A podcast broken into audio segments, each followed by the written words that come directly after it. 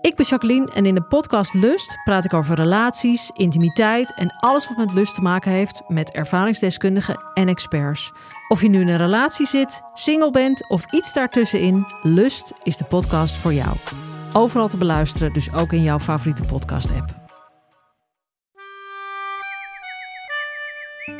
Dit is Man met de microfoon met een speciale serie rondom de Canarieboekjes. Die verschenen vanaf de jaren 30 tot de jaren 50 van de vorige eeuw.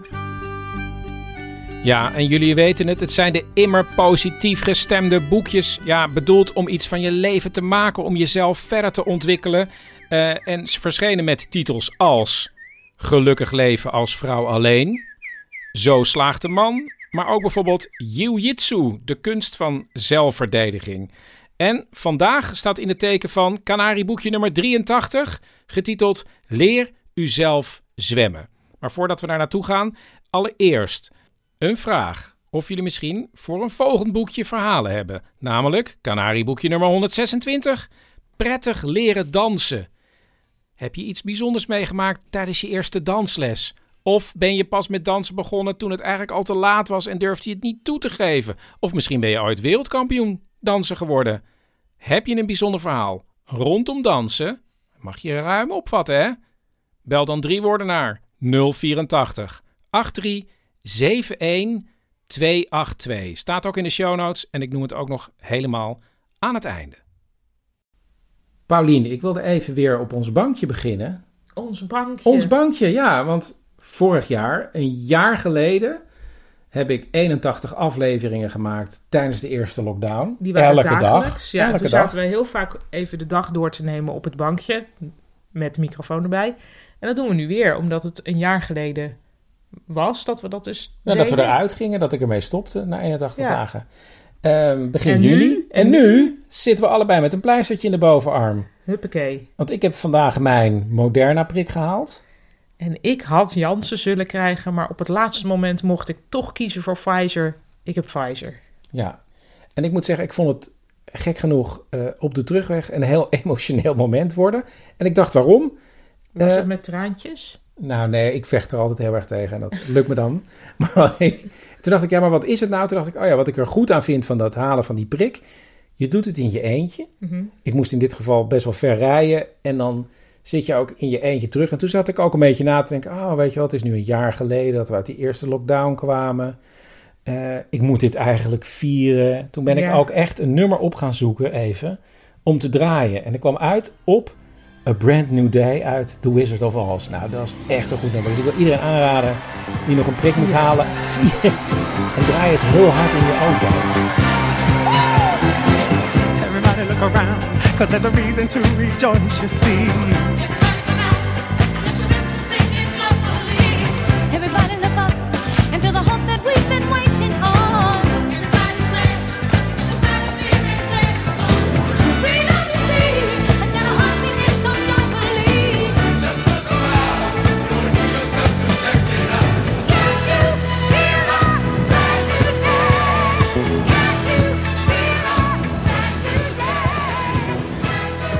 Wilde bijna mijn raampjes naar beneden draaien. om iedereen mee ja, met de mensen om mij En we hebben ook nog zo'n karamelding gegeten. ja, om te vieren. Ook om te vieren. Ja, dus nou ja, wat dat betreft. Uh, maar ja. je moet even vertellen over je gids, hoe het daarmee gaat. Ja, want ik ben natuurlijk een, een tijd lang niet te horen geweest, omdat ik werk aan de man met de microfoongids. Dat is een 24-7 job kan ik van dichtbij zien. Ja, nee, maar het moet echt goed worden. En het wordt ook echt goed. Het wordt want super gaaf. Want ik maak het samen met meester ontwerper Piet Schreuders. Dus ja, het we wordt zijn sowieso heel mooi, maar de inhoud wordt ook heel erg leuk, ja, vind ik. Ja, en vandaar dat er ook geen afleveringen van de podcast zijn geweest. Ik dacht namelijk, ja, heel veel podcasts vragen geld voor achter het betaalmuurtje of gewoon donaties. Ik denk, ja, ik, ik moet eigenlijk ook van jullie donaties krijgen, maar ik wil ook iets teruggeven, dus ik wil iets moois maken. Nou, mocht je nog geen gids besteld hebben, dat kan. Dat kan gewoon nog. Vanaf 35 euro krijg jij die gids opgestuurd. En het wordt, ja, ik moet ik even iets opnoemen wat er allemaal. Er zitten puzzels in, een cartoon, een fotostrip. Ik ga koken met mijn moeder. Er wordt heel veel over de Canarieboekjes gemeld. Er is een super grote prijsvraag. Ja. En daar zijn allemaal prijzen mee te winnen. En één iemand krijgt alle prijzen. Dat vind ik ook goed. Er is een woordzoeker, er is een artikel over Daniel, een van de acteurs. Daniel die Cornelis. Daniel Cornelis, die blijkt een dubbeltalent. Er is iemand die heeft een indexlijst gemaakt van alle afleveringen van Man met de microfoon. Je vergeet te noemen wat er bovenaan de lijst staat. Er is een breipatroon van jou, want jij hebt een kleutertrui een kleutertrui. Kun je gewoon lekker meebreien. Nou, kom, er is, er is van alles. Er zijn raadsels van Wiek, uh, verhalen van Bert. Het is een, een mer à boire. Een mer à boire. Ja, oh wacht. Oh, nu word ik gebeld. Oh, dat is Bert. Oh. Ik neem hem even. Goedjes. Bert. Chris, drie keer raden. Oh, nee, ja, zeg het maar gewoon, Bert. Oké. Okay.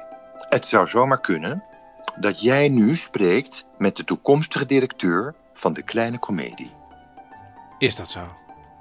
Dat zou zomaar kunnen, Chris. Ja, omdat ik dacht van, weet je nog wel dat je een paar jaar geleden belde... het zou zomaar kunnen dat je spreekt met de toekomstige eh, burgemeester van Amsterdam? Weet je dat ja, nou ja, toen ben ik wel door die eerste ronde gekomen, hè? Ja, maar was dat niet gewoon het bericht dat je mail was ontvangen, Bert? Nou ja, ik ben er de afgelopen tijd gewoon achter gekomen dat ik meer een cultuurman ben dan een politiek dier. Een cultuurman? Ja, ik, uh, ik heb een museumjaarkaart. Uh, ik ben al drie jaar lid van de Natuurmonumenten. Uh, ik kijk alles met Frits Sissing. Kijk jij alles met Frits Sissing? Nou ja, bijna alles dan. Doe je dat je samen met Frits Sissing op de bank zit en tv kijkt? Of... Chris, I wish. I wish. Nee. Ja. hey Bert, uh, puntje, bestuurlijke ervaring. Heb ik. Wacht, ik heb het op een briefje geschreven. Wacht even, ik pak het even bij. Hier heb ik het. Uh, um, secretaris uh, Badminton Club, de Space Shuttles in Dronten. Ja, dat is toch jaren geleden? Uh, ja, nou ja, onder andere. Hey, maar waar ga jij je als nieuwe directeur op richten bij de Kleine Comedie? Spoken word? nee, nee, nee, nee, nee, nee, nee, nee, nee, musicals. En dan waarschijnlijk in een collab met, uh, met Frits. Ja. Ja, en nu dacht ik, Chris, omdat jij contact hebt met die huidige directeur. Oh, daarom bel? Ja. ja. Zou je heel voorzichtig eens een balletje op kunnen gooien, zo van. Oh, dit doet me wel heel erg denken aan mijn goede culturele vriend Bert, die, als ik zo vrij mag zijn, zeer geschikt zou zijn een theater als de kleine komedie te leiden van begin tot eind. Hallo, met Vivienne. Hey Vivienne, met Chris. Ja, hey Chris. Ja, we moeten het er even toch kort over hebben, want jij gaat per 1 januari weg als directeur van de Kleine Comedie.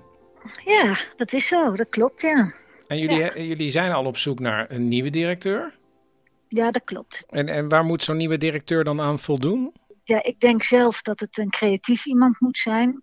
Um, kritisch ook, daadkrachtig en met een groot netwerk.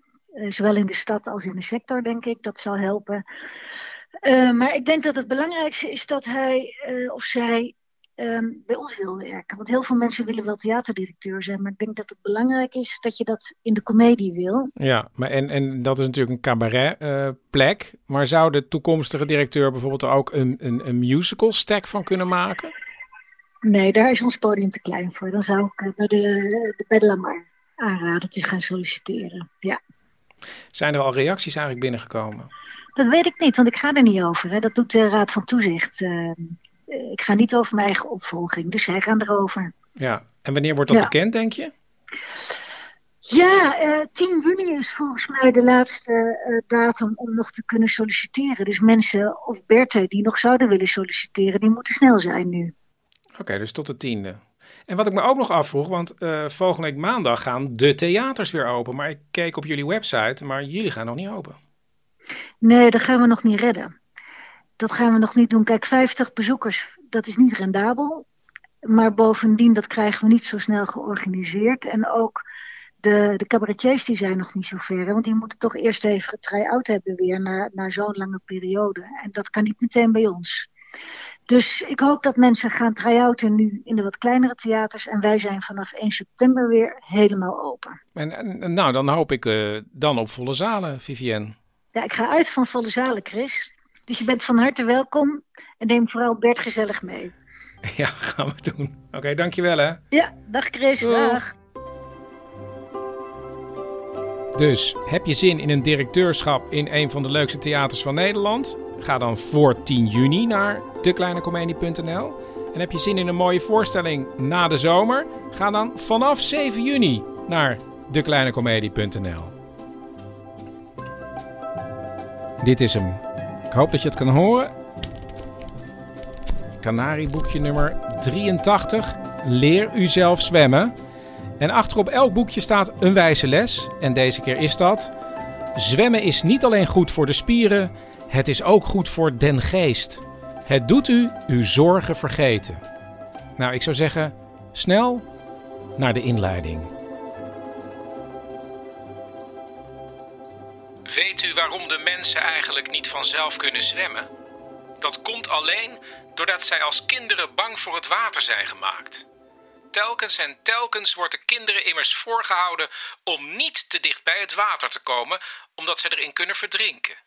Zij worden van de kanten van vijvers, kanalen en rivieren afgehouden. Ze worden gewaarschuwd voor slootjes. Dergelijke vaak herhaalde waarschuwingen werken op het kinderlijke onderbewustzijn in. Daarom krijgen ze een zekere angst voor het water, die nog verhoogd wordt als zij min of meer schrikken van de koude ervan. Hoi, ik ben Doreen en mijn drie woorden zijn badmeester, golfslag, ademnood. Ik was een kleutertje, dus ik was denk ik vier of vijf.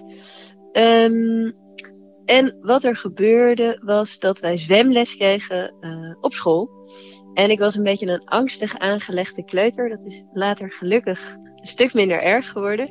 En uh, wij kregen zwemles in het Sportfonds Bad Oost in Amsterdam. Um, en als kleine kleutertjes gingen wij dan zo het bad in.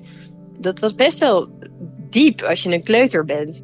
Dus je stond er dan zo een beetje op je tenen te zo van, oh, ik kan nog niet zwemmen. Ik moet hier soort van mijn hoofd boven water houden. En vervolgens um, hadden we een badmeester. En die badmeester, die was best wel streng. Uh, en dan zaten er altijd wel een paar jongetjes een beetje te klooien. Of meisjes kan misschien ook wel. Uh, uh, die zaten een beetje, een beetje gedoe te maken. En wat de badmeester dan deed als een soort van strafmaatregel. Is met zijn arm zo'n soort golfslag maken. En ik kan me nog precies dat gevoel herinneren dat ik daar als nog niet kunnen zwemmende kleuter zo op mijn teentje stond om mijn neus boven water te houden. En, en dat bad, dat zag er dan zo uit dat er precies ook een muur was achter je waar je dan stond. Dus dan kreeg je eerst die golf die dus niet voor jou bedoeld was. Ik was natuurlijk heel braaf, angstig kleutertje. Maar die, die ging dan over die hele groep met kinderen heen. Die golfde zo met een enorme, eh, nou, voor mijn gevoel, een enorme golf, golfde die dan overheen. En dan kwam hij dus ook nog een keer terug, want hij kaatste tegen die uh, muur aan.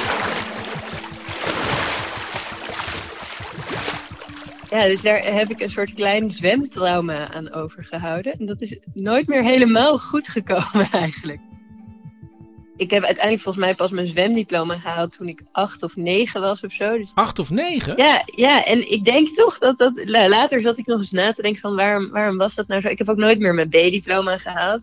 Waarom is dat nou allemaal? Ik denk toch dat dat met die ene badmeester te maken heeft eigenlijk. Die vast een heel goed bedoelende badmeester was. Maar die golven die elke keer zo over je hoofd heen kwamen. Dat was, dat was geen feest. Dus ik kan nu gelukkig wel genieten van zwemmen hoor. Maar ik ben, ja, het is nooit, ja, ja, het is nooit helemaal goed gekomen, denk ik. Droom je nog wel eens over die golf? Nou, ik droom het niet, maar als ik het jou zo vertel, dan, dan ik voel ik het wel weer helemaal. Ik voel dan weer dat gevoel van dat je, jij ziet niet wat ik doe nu, maar ik ben ook een beetje zo mijn hoofd zo omhoog aan het houden met mijn neus uh, uh, zo hoog mogelijk. Ja, dat was echt wel dat gevoel.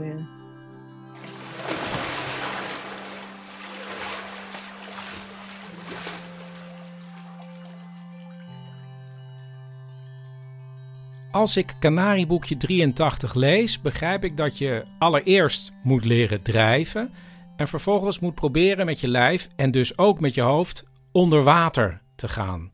Want het gaat in eerste instantie om vertrouwen. En gek genoeg zijn drijven en onder water durven nog steeds de eerste dingen die je leert. Bijvoorbeeld als je mijn zoon Wiek bent. Wiek, wat is er vorige week gebeurd? Nou, kijk, ik zat dus gewoon op zwemles, ja. Gewoon heel, ja, gewoon heel relaxed. Opeens iets heel onverwachts. De meester zei, Wiek, kom maar mee, riep in de richting van badje 2. Ik dacht gewoon meteen, ik krijg het nieuwe bandje. Heel simpel. Maar wat dus geluk was, ik kreeg dat bandje. Maar alleen is badje 2 wel dieper. Maar nog iets, mijn oude bandje was gebroken. Dus had ik meteen een reserve en naar badje 2. En deze week, dus nu, ben, ben ik voor het eerst echt in badje 2 geweest. Echt, ik ben nu echt wat in badje 2 onder water zwemmen eigenlijk het doel is. Maar in badje 1 is meer het doel gewoon drijven. Badje 2 moet je weer ook onder water kennis nee, maken. Wat was het moeilijke van badje 1? Wat kon je nog niet voordat je naar badje 2 ging? Nou, zonder blokjes op mijn rug drijven. Zonder blokjes op je rug drijven? Ja, opeens kon ik het wel. Ik kon nu ook uh, op mijn buik drijven zonder blokjes, dus... Uh... Hoe was badje 2? Nou, het enige wat ik te zeggen heb over die vraag is geweldig. Ja. Nou, Wiek, dankjewel. Nou, uh, graag gedaan. Ademhalen, dat is ook heel belangrijk. En dan niet door de neus, maar door je mond. En als je het een dag geprobeerd hebt in het zwembad, dan kun je het thuis ook oefenen. Neem een volle bak met lauw water waar u met plezier uw hoofd in kunt steken zonder dat het water warm of koud voelt. Hap nu naar lucht met uw mond, zoals bij de ademhalingsoefening, en steek uw hoofd in het water. Het boekje is duidelijk geschreven voor volwassenen en het komt nu ook nog wel eens voor dat, ja, dat mensen als kind wel een diploma gehaald hebben, maar ja, dat was toch niet genoeg. Zoals bij Babette. Um, ik heb mijn A-diploma gewoon gehaald toen ik, weet ik niet, ergens op de basisschool. Uh, dus dat is allemaal heel normaal gegaan. En toen op een gegeven moment, um, toen ik uh, 28, 29 was, toen dacht ik, ja, wat zou ik nou doen als ik oneindig tijd en oneindig geld had? Ja, daar heb ik een lijstje van gemaakt. En een van de dingen die daarop stond was mijn B-diploma halen. Dacht ik, ja, dat kan ik gewoon nu doen. Daar heb ik helemaal geen oneindig tijd of geld voor nodig. Dus, um... Wacht even, waarom stond je B-diploma op jouw lijst? Ja, ja, geen idee. Dat was zo'n ding waarvan ik altijd dacht, oh, dat is nog niet af. Ik moet daar iets mee. Want ik hou namelijk heel erg van zwemmen. Maar ja, ik ben gewoon technisch niet zo goed. Ik ga ook gewoon niet zo hard en zo. Wat stond er nog meer? Ik wil toch even weten, ja, voordat je over dit... Wat stond er nog meer op oh, die lijst dan? ja. Um, ja, van alles. Volgens mij ook uh, stage lopen bij een, uh, een wedding planner. Wedding planner, ook wel grappig, ja. Ja, volgens mij wilde ik ook iets met tuinen misschien. Dat ik dacht, oh, misschien moet ik uh, tuin, niet tuinarchitect worden, maar gewoon kijken hoe mensen, andere mensen dat doen. maar um, er zal vast ook iets met zingen op hebben gestaan. Ik ook moest proberen om heel goed te zingen. Ja, ik ben nogal van de zelfhulp, dus ik heb altijd eindeloos van dit soort, dit soort dingen. Oh, natuurlijk uh, vloeiend Duits spreken en in Duitsland wonen. En, maar het kwam allemaal van een idee, wat kan ik doen als ik oneindig veel tijd en geld heb? Ja, nou, want ik dacht, dan, of dat kwam uit een, een zelfhulpboek. Um, als je dat weet en je, je, weet, dan ga je bedenken wat je eigenlijk het allerliefst zou willen. Um, en als je dat weet, nou ja, goed, dan kun je je leven daar naar inrichten. Ik weet niet helemaal of dit waar is hoor, maar goed, dat, dat is de theorie in ieder geval. Ja, er, was, er is ook zo'n hele grote belegger of zo'n zo'n zakenman in Amerika. Ja. Die zei, en daar hebben wij het thuis namelijk vaak over, tenminste Paulien. ja. Die zegt, Schrijf tien dingen op die je absoluut nog in je leven wil doen. Ja. En blijf weg van de nummers 6 tot en met 10. Oh, wat goed. Ja. Actief ja, van wegblijven. Ja, maar dat vind ik ook. Ja, ja, ja, vind ik een goeie. Maar ik vind het ook. Uh, kijk, ik heb niet voor niets al dit soort lijstjes, want ze zijn ook nooit af. maar, Jij leeft van lijstjes. En ook van zelfhulpboeken. Ja, ja, allebei. Ja, ja. Maar dan moeten de kanarieboekjes je ook wel aanspreken. Ja, zeker. Spreek me ook enorm aan. ik was helemaal geïntrigeerd hierdoor. Ik zat zelfs te denken, oeh, misschien moet ik ze zelf ook zoeken. Ik dacht, nee, dit is onzin. Ik heb te veel zelfhulpboeken. Dit gaat goed. Ik heb er genoeg. dus, ja. Oké, maar even, even terug. Uh, je had een lijst en daar stond B-diploma op. Even kijken. Uh, oh ja, dus, uh, dus toen dacht ik, nou, dat kan ik gewoon doen. Waar is hier een zwembad? Ik was net verhuisd. Oh, nou, dat is heel dichtbij. En ze boden daar zwemles voor volwassenen aan. Nou, prima. Dus ik dacht, ik ga dit gewoon doen. En dus ik ben toen op zwemles gegaan voor dat B-diploma. En nou, die groep, ja, die, ja, het zijn allemaal volwassenen, dus iedereen heeft een beetje zijn eigen traject, zeg maar, te gaan in het hele leszwemmen. Dus ja, ik heb dat toen een paar maanden gedaan en toen mocht ik afzwemmen. Toen kreeg ik ook een brief, net, als, net als vroeger. En dat was voor het eerst dat ik had me een beetje weggehouden van deze vraag, namelijk hoe gaat dat afzwemmen eigenlijk? Is dat bijvoorbeeld met kinderen van acht? Ja, het was met kinderen van acht. En daar sta je dan in de kleedkamer? ja, nou, um, ik dacht ook, dit boeit mij niet dat ik hier tussen de kinderen sta. Ten eerste levert dit een goed verhaal op. En ten tweede doe ik dit dus voor mezelf. En ik had ook, ik dacht, ik ga voluit. Ik had ook gevraagd of mijn vriend, of nou, mijn man eigenlijk, of die wilde komen kijken en mijn beste vriendin. Want ik dacht, ja, ik ga gewoon helemaal mee in dit afzwemmen. Ik doe het gewoon in de kleedkamer ging het nog wel. Maar ja, dan moet je dus naar uh, het zwembad lopen. En dan, toen zagen al die kinderen, oh, dit is geen moeder. Die komt gewoon zelf afzwemmen. En in die rij sta je ook zo. Ja, ik torende natuurlijk gewoon bovenuit. Ik ben helemaal niet heel groot. Maar ja, het verschil was toch wel vrij zichtbaar. Maar ik had wel, dat was wel leuk, ik had meteen vriendschap gesloten met één meisje uit de rij. Want we waren allebei een beetje bang voor, uh, ja, je moet dan door het gat zwemmen. Dus uh, we hadden samen de deal van oké, we gaan dit gewoon doen. Dit komt helemaal goed.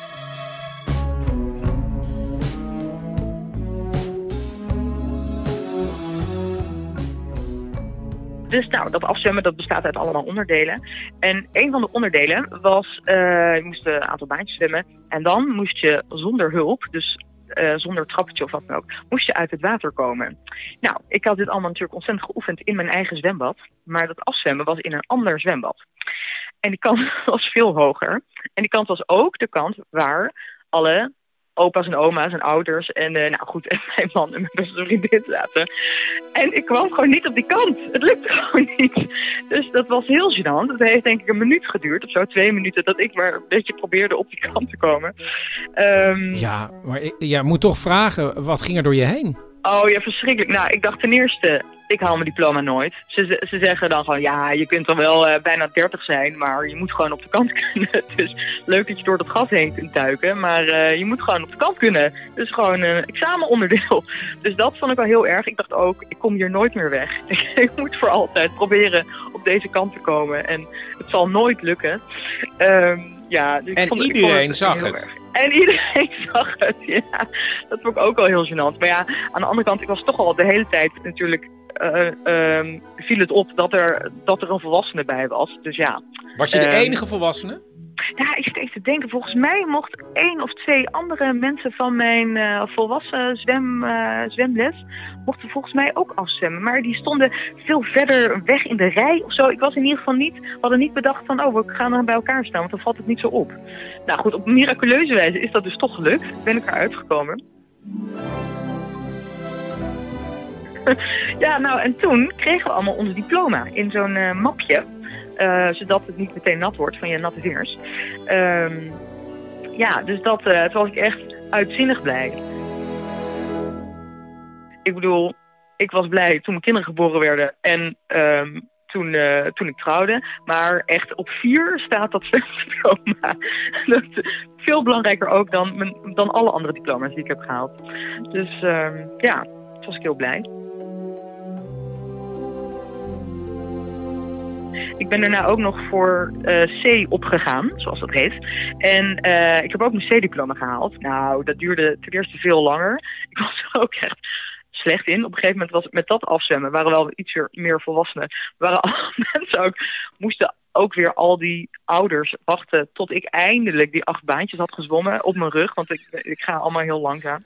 Maar ik wist natuurlijk dat afzwemmen is in het andere zwembad. Dus ik heb toen wel, toen ben ik de maand zeg maar, voor mijn afzwemmen ben ik steeds gaan oefenen in het andere zwembad met eruit te klimmen. Om zeker te weten dat ik niet meer deze vernedering zou hoeven te doorstaan. Dus, dus uh, diploma C heb je gehaald zonder vernedering? Ja, zonder vernedering. Ja, ja, ja, ja. ja, maar die voelt dus wel minder speciaal ook. Daarvan dacht ik, ja, oké, nu heb ik hem. Maar het gaat allemaal om dat B-diploma, dat is veel belangrijker. Ja.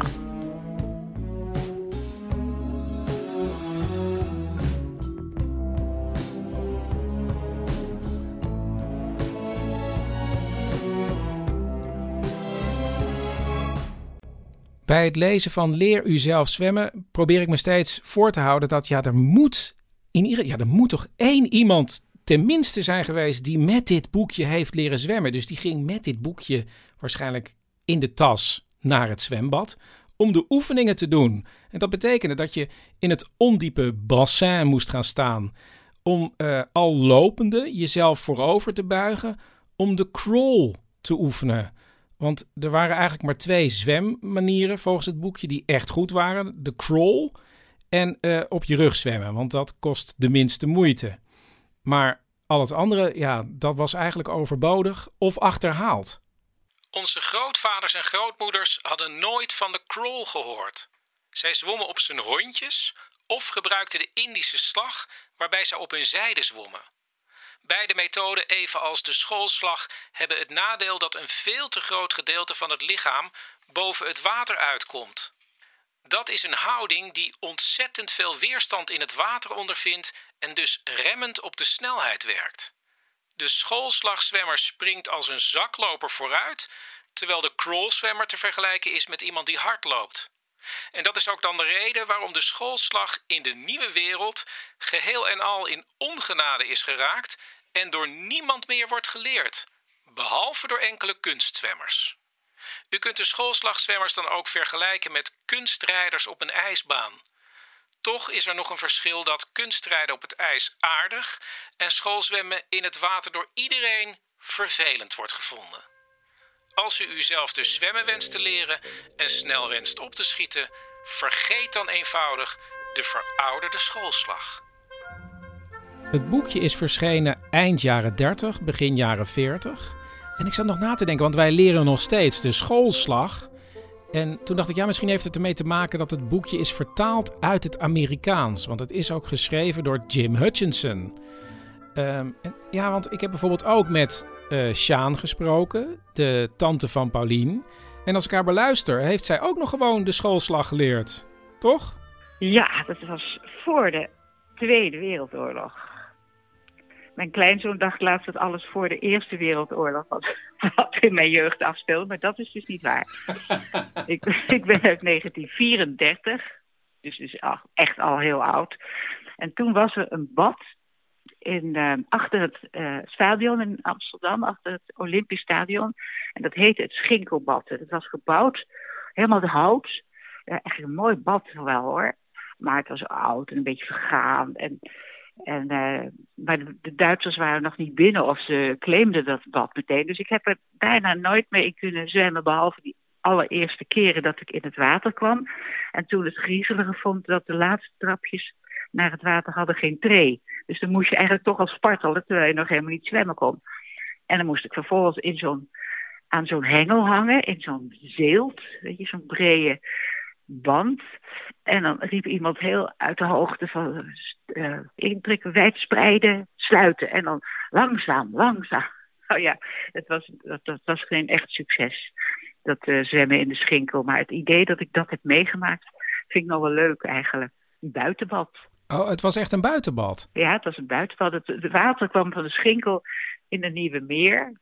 Het was dus echt, uh, later bleek het veel te vies te worden. Maar in die tijd was het toch nou ja, ik, weet ik al helemaal geen verstand van natuurlijk, maar ik vond, vond het prachtig dat ik naar het zwembad mocht en buitenbad. Maar het was een heel oud bad toen ook al? Ja, het was toen ook al, het was geloof ik uit 1927 of zo, of nog, nog ouder. Heel oud en krakkemikkig. En overal was het um, met mos bedekt en zo. En uh, ja, dat, maar het was natuurlijk wel bijzonder om als klein meisje daar uh, en dan weet je wat, wat ik dan het leukste vond, zei mijn moeder. Nou, je krijgt iets mee voor, voor na het zwemmen. En dat is het lekkerste dat er bestaat. Een boterham met pindakaas. En als je dat proeft na het zwemmen, dan weet je niet wat je proeft. En nog steeds als ik een boterham toevallig eens een keer met pindakaas eet, denk, moet ik aan dat zwembad denken. Omdat het klonk, dat, dat smaakte daar toen zo, zo lekker inderdaad.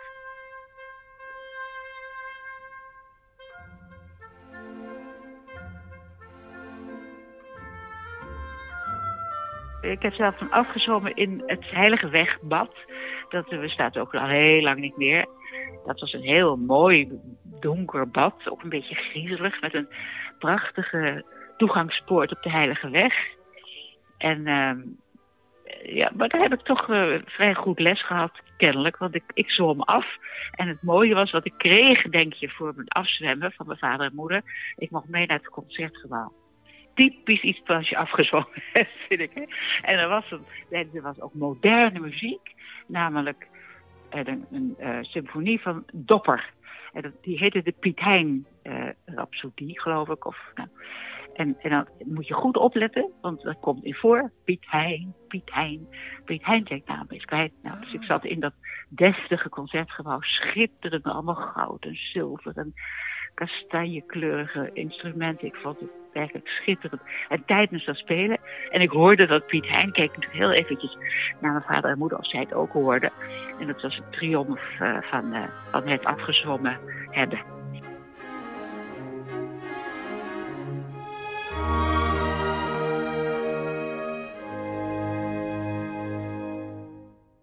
Kan ik al beginnen of zo?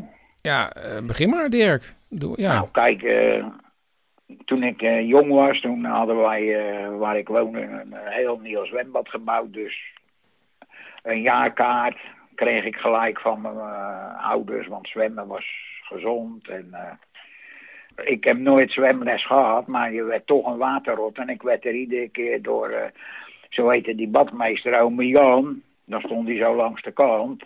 Want ik zwom natuurlijk niet. Ik had het mezelf een beetje geleerd.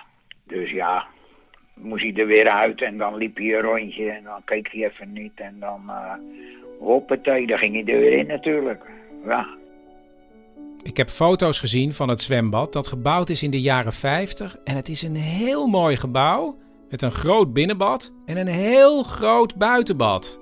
En Dirk heeft daar in zijn jeugd jarenlang gezwommen. En toen, ja, een tijdje niet. Toen ben ik getrouwd. En uh, wat blijkt, mijn jongens waren uh, betere zwemmers. Die gingen eerst naar les.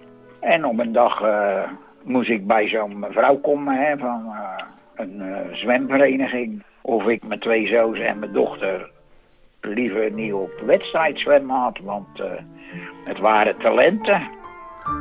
De zoons van Dirk en overigens ook zijn dochter gaan op wedstrijd zwemmen en het gaat goed. Maar ja, zoekjes aan, moest ik om uh, zes uur mijn bed uit. Op een gegeven moment wordt er vijf keer in de week getraind. Dat, uh, dat kost je wel energie toch, als vader? Nou, dat was gewoon een... Uh, je vond het leuk dat de kinderen het goed deden, Ja? Nou was ik niet zo vader. Die had wel vaders die gaven cadeautjes en zo. Dat deed ik niet. Nee. Heel goed. Ze moesten gewoon zwemmen en niet, dan krijg je een tientje of zo, weet je wel, die had je. Echt? En als ze, als ze gingen trainen, dan zaten er ook vaders en moeders met een klokje op het terras. Nou, ik sliep half. Dat, dat vond ik zo bezopen. Ik zeg maar, je mocht gaan zitten slapen. Je brengt die kinderen alleen maar weg, dan ga je niet lopen uh, pushen. Nee. Maar, en hoe is het dan overal om een zwemvader te zijn? Nou, dat is uh, vermoeiend, want uh, er komt nog veel meer bij. Want op een gegeven moment gaan ze vragen of hij niet uh, tijdwaarnemer wil worden. Nou ja, ja, tijdwaarnemer, wat gaat er dan allemaal? Ja, dan krijg je eerst een cursus. Dan moet je nog een, een stopwatch aanschaffen. Dan krijg je ook nog een jasje van me en een pak. Hè, helemaal, je ziet ze wel eens staan bij het zwemmen. En dat is een officieel beroep. Tenminste, een beroep. Je verdient er geen ene klote mee, maar goed. Functie. Je, je mag dan aan die waterkant staan. Hè? Ja. Je klokje indrukken van, nou tikt Jan, ja. Nou, dan heb je daarna nog een hoop gezeik en uh, je hebt het niet goed gedaan en uh, je was te laat. En dat vinden dan die zwemmers. Want dan scheelt het een honderdste of twee. En dan, oh god, nou... Uh, nou ja, goed, dat heb ik dan jaren gedaan. Jongens hebben dat jaren gedaan. Wij moesten dus overal naartoe, hè, met de club en weet ik het, dan naar uh, Den Haag, dan naar het noorden, dan naar het zuiden, dan uh, zelfs nog in Engeland geweest. Goed, en ze hadden ook toch uh, wedstrijdzwemmen voor de clubbeker. Dat waren ouders met twee zwemmetjes. je eigen kinderen, zeg maar. Dus jij zwom ook mee, één keer per jaar? Ja, het kwam eigenlijk zo. We hadden daar hadden ze in de, in de club een familie die altijd won. Ja, dat was de familie. De, er waren er nog wel meer, maar daar hoefde je niet bang voor te wezen, weet je wel. Ja. Maar de zwanenveldjes, die hadden natuurlijk, die zeiden dan weer, ja, maar wij winnen hoor. Uh, een beetje gekmakerij onder elkaar. Van, uh, ik zei, nou, je komt wel. Je komt nog wel. We gaan het zien. Dat jaar heeft Dirk extra geoefend en hij verschijnt met zijn twee zoons aan de start. Eerst gaat zijn oudste het water in, dan de jongste. Nou, de jongste die tikte aan, dus daar ging ik. Hè. Ik denk, door mijn broek zit op mijn knieën geloof ik. Maar zwemmen, rammen. En uh, nou, het is toch onder water, iedereen had wel hilariteit, weet je wel, zo van, moet je hem zien. Maar ja, ik zwom bijna in mijn blote kont natuurlijk. En je kunt hem, als je hard wil zwemmen, kun je hem niet even omhoog uh, trekken, hè. Maar jij dacht gewoon nu of nooit? Ja, nu of nooit zwemmen. Dus uh, ik heb gewoon keihard gezwommen. En aan de andere kant doe je dat, trek je dat ding omhoog en klaar. Dirk zwemt alsof zijn leven ervan afhangt, tikt aan en komt dan langzaam naar boven.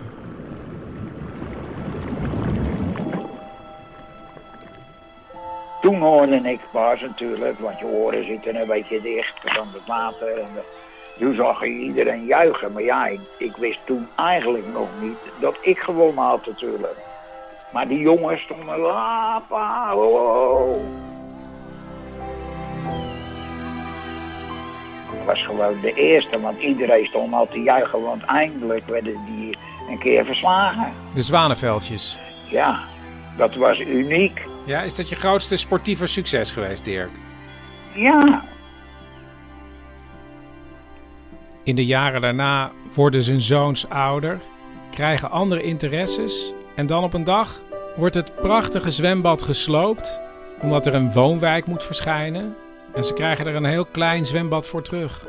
Nou, toen was het voor mij uh, het zwemmen ook niet meer leuk. Maar hé, hey, de triomf op de zwanenveldjes blijft voor altijd. Dirk, ik, ik, ga je weer ophangen en we bellen elkaar wel weer. Uh, kom goed. Dankjewel hè. Oké. Okay. Doei, doei, doei. Yes, doei, doei. Dit was aflevering 58 van Man met de microfoon. Man met de microfoon wordt mede mogelijk gemaakt door Theater de Kleine Comedie in Amsterdam. En heb je een verhaal rondom dansen? Bel dan drie woorden door naar het telefoonnummer in de show notes. En bovenal, ga naar manmetdemicrofoon.nl, naar de donatieknop en zorg ervoor dat jij ook die prachtige Man met de microfoongids krijgt. Het collectors item van 2021. Een investering voor het leven. Oh ja, ik weet niet precies wanneer ik terug ben. Ik denk over twee weken. Maar ja, eerst de gids. Tot snel.